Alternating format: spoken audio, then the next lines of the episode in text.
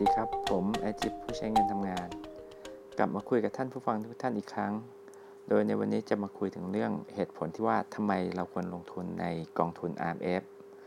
กองทุน RMF หรือ Retirement Mutual Fund หรือที่รู้จักกันในภาษาไทยว่ากองทุนเพื่อการเลี้ยงชีพ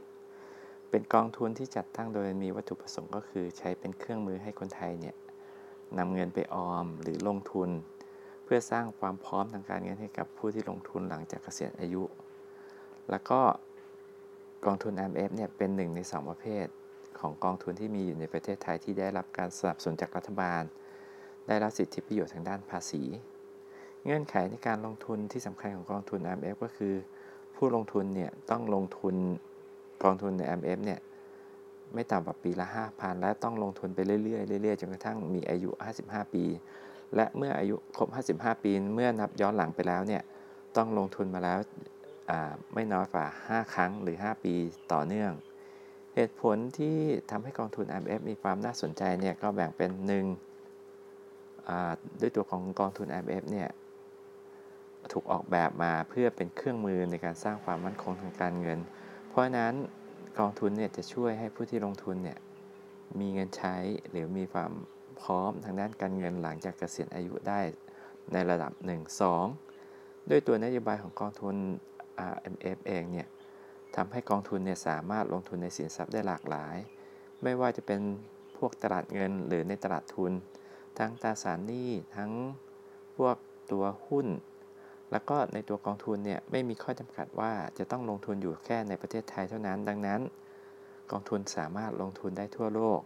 ไม่ว่าจะลงทุนที่ญี่ปุ่น จีนสหรัฐ หรือทางด้านยุโรปก็ได้ 3. เรื่องของสิทธิประโยชน์ทางด้านภาษี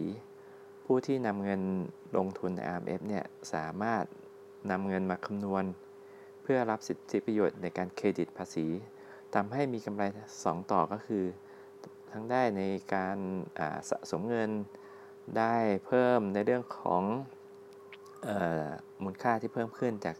ผลประโยชน์จากการลงทุน แล้วก็ผลประโยชน์ทางด้านภาษีด้วย และข้อสุดท้ายหรือข้อ 4 ก็คือกองทุน RMF เนี่ยสามารถช่วย ในการจัดพอร์ตสามารถใช้เป็นเครื่องมือในการจัดพอร์ตได้เป็นอย่างดี เนื่องจากกองทุน RMF เนี่ยไม่มีข้อจำกัดในสินทรัพย์ที่นำไปลงทุน เพราะฉะนั้นเนี่ยเราสามารถนำกองทุน RMF มาจัดพอร์ตเพื่อให้เหมาะสมกับความเสี่ยงที่เรารับได้ และก็ความผลตอบแทนคาดหวังที่เราต้องการ ครับผมก่อนที่จะจบเรื่องของกองทุน RMF เนี่ยก็ขอพูดอีกนิดนึง ถ้าสังเกตดีๆ กองทุน RMF เนี่ยจะไม่มีการจ่ายเงินปันผล ทั้งนี้เหตุผลที่สำคัญที่กองทุน RMF ไม่จ่ายเงินปันผลก็คืออกองทุนเนี่ยต้องการให้นำเงินที่จะจ่ายเงินปันผลเนี่ยเก็บสะสมทำให้มูลค่า NAV ไม่ลดลง เพราะฉะนั้นเมื่อถึงวันที่เกษียณอายุเนี่ยจะได้กองทุนที่มีขนาดใหญ่กว่า การที่นำเงินออกไปจ่ายปันผลครับผม วันนี้ก็ ขอคุยกับท่านผู้ฟังทุกท่านแค่นี้ก่อนแล้วเรากลับมาพบกันใหม่นะครับ สวัสดีครับ